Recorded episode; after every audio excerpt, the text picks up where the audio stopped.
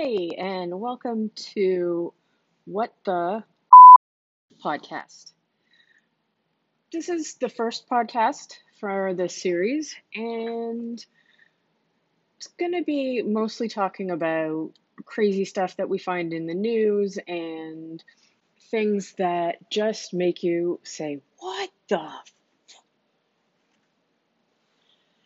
So, I thought I'd start today's What the with a few things that I found going on in my local area. Uh, I live in Ontario, Canada. And in case you haven't been following the news outside of wherever you're living, um, Ontario is currently under yet another stay at home order that's probably going to be extended until, oh, I think they said June the 2nd. Um, when the pandemic started back in March of 2020, we were looking down at the United States and saying, "Wow, we're really we're really doing a good job." We were having maybe 300 cases a day, deaths were pretty low, and Ontario seemed to be and Canada seemed to be on a pretty good track to to you know keep this this thing somewhat under control while we waited for treatments and vaccines. Well, unfortunately, uh, the United States lucked out and got Joe Biden elected back in November, and he rolled out the vaccination program that has surpassed uh, most people's expectations. But here in Ontario, it would seem that uh, Donald Trump and our premier, Doug Ford, seem to have done some sort of a Freaky Friday thing. And now we've got uh, a leadership that doesn't listen to the their own science experts, that opened retail and restaurants way too fast. Then they opened them at the beginning of April again. Uh, and then two weeks later, everything had to be closed. So here we are back in another lockdown, dealing with anti maskers, anti vaxxers, anti lockdown people who are just making this worse. The good news is we've got the vaccine in Canada as well. The bad news is our government has messed it up so badly that we've got 16 weeks to wait between our first dose of any of the mRNA vaccines and the second dose. So, for example, I got my first dose on April the 1st. Haha, April Fool's Day. I swear though.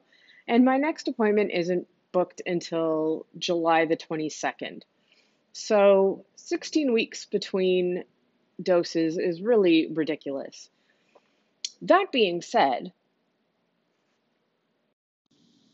we have all sorts of new uh, conspiracy theories, I suppose, being touted by local businesses. I'm going to focus on one today.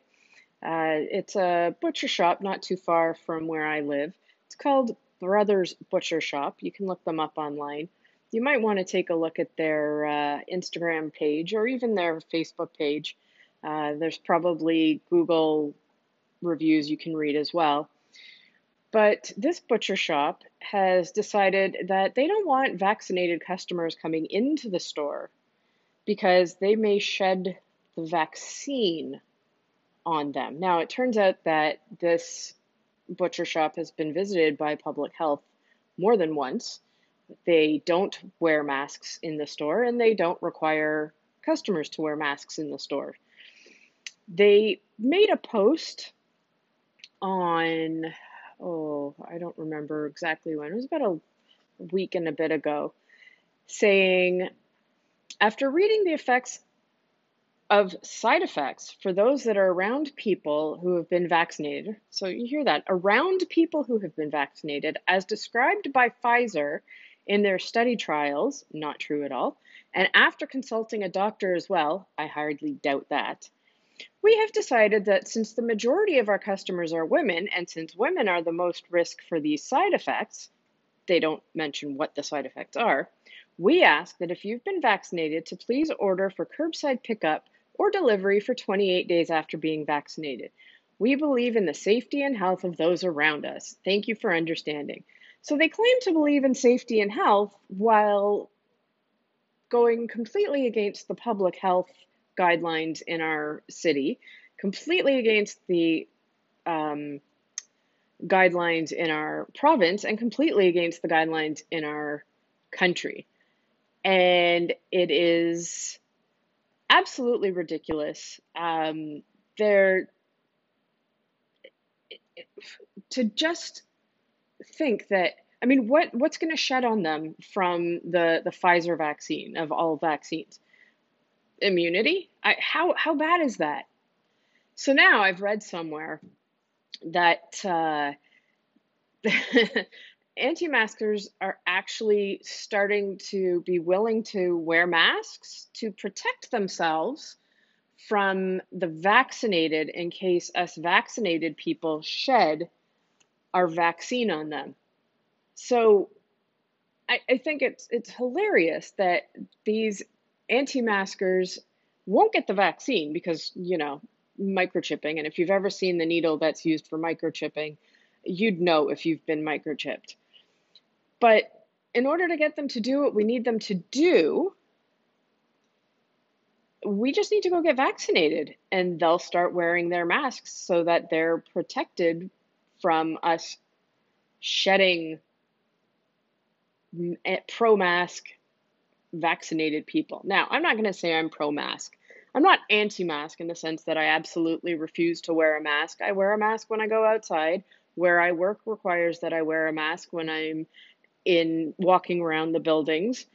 Um, I can take my mask off once I'm in my office or when I'm ensconced somewhere and I'm staying there for a while. I don't love wearing a mask. It's not the most comfortable thing in the world. I can't wait until we can safely go around without wearing a mask. I don't wear a mask when I'm outside unless I can't uh, properly physically distance. But I'm definitely not pro mask simply because it's really just not that comfortable and it's not fun to wear a mask. And I get that. The problem is, we have so many people who are so against wearing the masks that we just keep getting more and more people making this just last that much longer. For every person who goes to one of these anti mask, anti lockdown rallies, we're getting cases that are just jumping one example is another example, I, I guess I should say, is that there is an an anti-masker out in Scarborough, Ontario. That's just one of the suburbs of Toronto, who was very much against uh, COVID, believed it was a hoax, went to anti-mask and anti-lockdown rallies, and is now currently in the hospital with, you guessed it, COVID nineteen. So now he's finally saying it's not a joke you guys need to take care of yourself. Well, are the people who followed him to begin with really going to listen? I, I, I'm not convinced.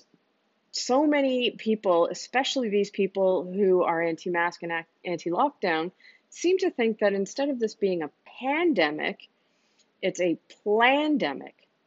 And I don't get it. Why would any government want to basically neutralize their economies. To what end is this working for any government in the world to have their entire economy frozen because people can't go out, people can't go to work, some people are have lost their jobs because their places of business are closed.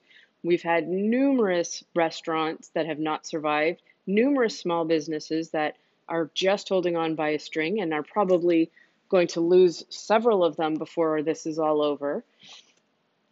Um, big box stores, sure, they can open, but let's face it, they find ways of not paying taxes in countries. So they're going, they're not really contributing that much to the economy. And we already know that a lot of those big box stores don't even take care of their employees as it is. Maybe one of the funniest things is, and by funny, I mean, I don't mean, haha, everybody's going to be uh, rolling in the aisles, but more of the funny, sarcastic ha ha, is that for the past year, 14 months, our government has been voting against paid sick days. And then finally, Doug Ford, our premier, said that he's putting together a paid sick day program, and it's going to be the best paid sick day program that North America has ever seen. It's going to be fantastic. Does that sound like anybody we know from down in the US? Hmm? Well, they finally unveiled it a couple of weeks ago, and it is a whopping three days. Three days of paid sick day at a maximum of $200 a day. So I wound up needing to take a week off because somebody in my family, not my immediate family, but somebody in my family who my husband also works with, um, tested positive for the coronavirus, which means because I work in a healthcare setting, I couldn't go into work and wound up needing a week off because I had to wait the week, take a COVID test, and then report to our health and safety department whether or not I had tested negative or positive. I was negative, as was my husband. But I didn't get paid for any of those days because the the program that our wonderful, this fantastic program didn't start until three days after I wound up back at work. So that just doesn't work. Plus, if you get COVID, you're going to need at least two weeks off of work. Um, it's just that, and that's if you're lucky. If you get COVID and you're only really down for two weeks, you're lucky. There are so many people who are spending months in the hospital, and thank goodness we have universal health care up here because nobody would be able to afford that. And again, this this comes back to how if this is a pandemic, how this would benefit any government because in countries that have universal health care, there's money going out of basically out the door because the government is paying for these people to be in the hospital. So I'm not understanding how this is the best program ever. Uh, but you know, he's he's basically Trump 2.0, so it, it, it is what what it is, I suppose. Now, we're also apparently stopping the use of the AstraZeneca vaccine, which we're also expecting 250,000 doses from. So, what are we going to do with those doses. Um, the, the concern is with the blood clot issues, and, and it's a valid concern. So far, most of the studies have shown that the risk of a blood clot is very far under 1%, and the risk of dying from that blood clot is even further down at very much less than 1%. COVID has a 14 to 19% chance of giving you a blood clot that could be fatal. And the birth control pill is somewhere in the, the one in a thousand range. So it's less than 1%, but it's still pretty significant. Why we're stopping using the AstraZeneca vaccine when it's already been paused and restarted and paused and restarted, I don't know. I, I really don't understand. However, in uh, in but it's an abundance of caution that they're using in order to determine whether or not it's safe to continue using the AstraZeneca vaccine. And I understand that. The problem with this back and forth and back and forth with the AstraZeneca vaccine specifically is that it's just going to continue to increase vaccine hesitancy. Canada can't afford to continue with vaccine hesitancy, we are looking at yet another summer of not being able to see family and go to sporting events. And even though there's been no indication of spread from outdoor activities, another ban of outdoor activities. This will be the second summer as it stands right now where the baseball league that I play in won't be playing baseball. And I'll be honest, I'm I'm a little annoyed by that because I it's something I really enjoy. It's how I how I wind down, uh, even though it's midweek. Um, and it's just it's just something that, you know, I, I really enjoy doing and I miss very much. Uh, but it is what it is as it is right now, and it's just something that we're going to have to deal with until we are able to get this better under control. What we need beyond more vaccines, and apparently we're getting more Pfizer and Moderna this week, but what we, or this month, but what we really need is we need more compliance. The only way we're going to be able to get through this is if more people start following the guidelines. Wear your mask if you really can't, if you really have a health issue or a or even a mental health issue that prevents you from wearing a mask. That's understandable. But there are accommodations for you. And I find that the people who claim to have an exemption are the ones who are the loudest about not being able to wear a mask. People who have legitimate exemptions tend to be the ones who seek out the accommodations and just get her done.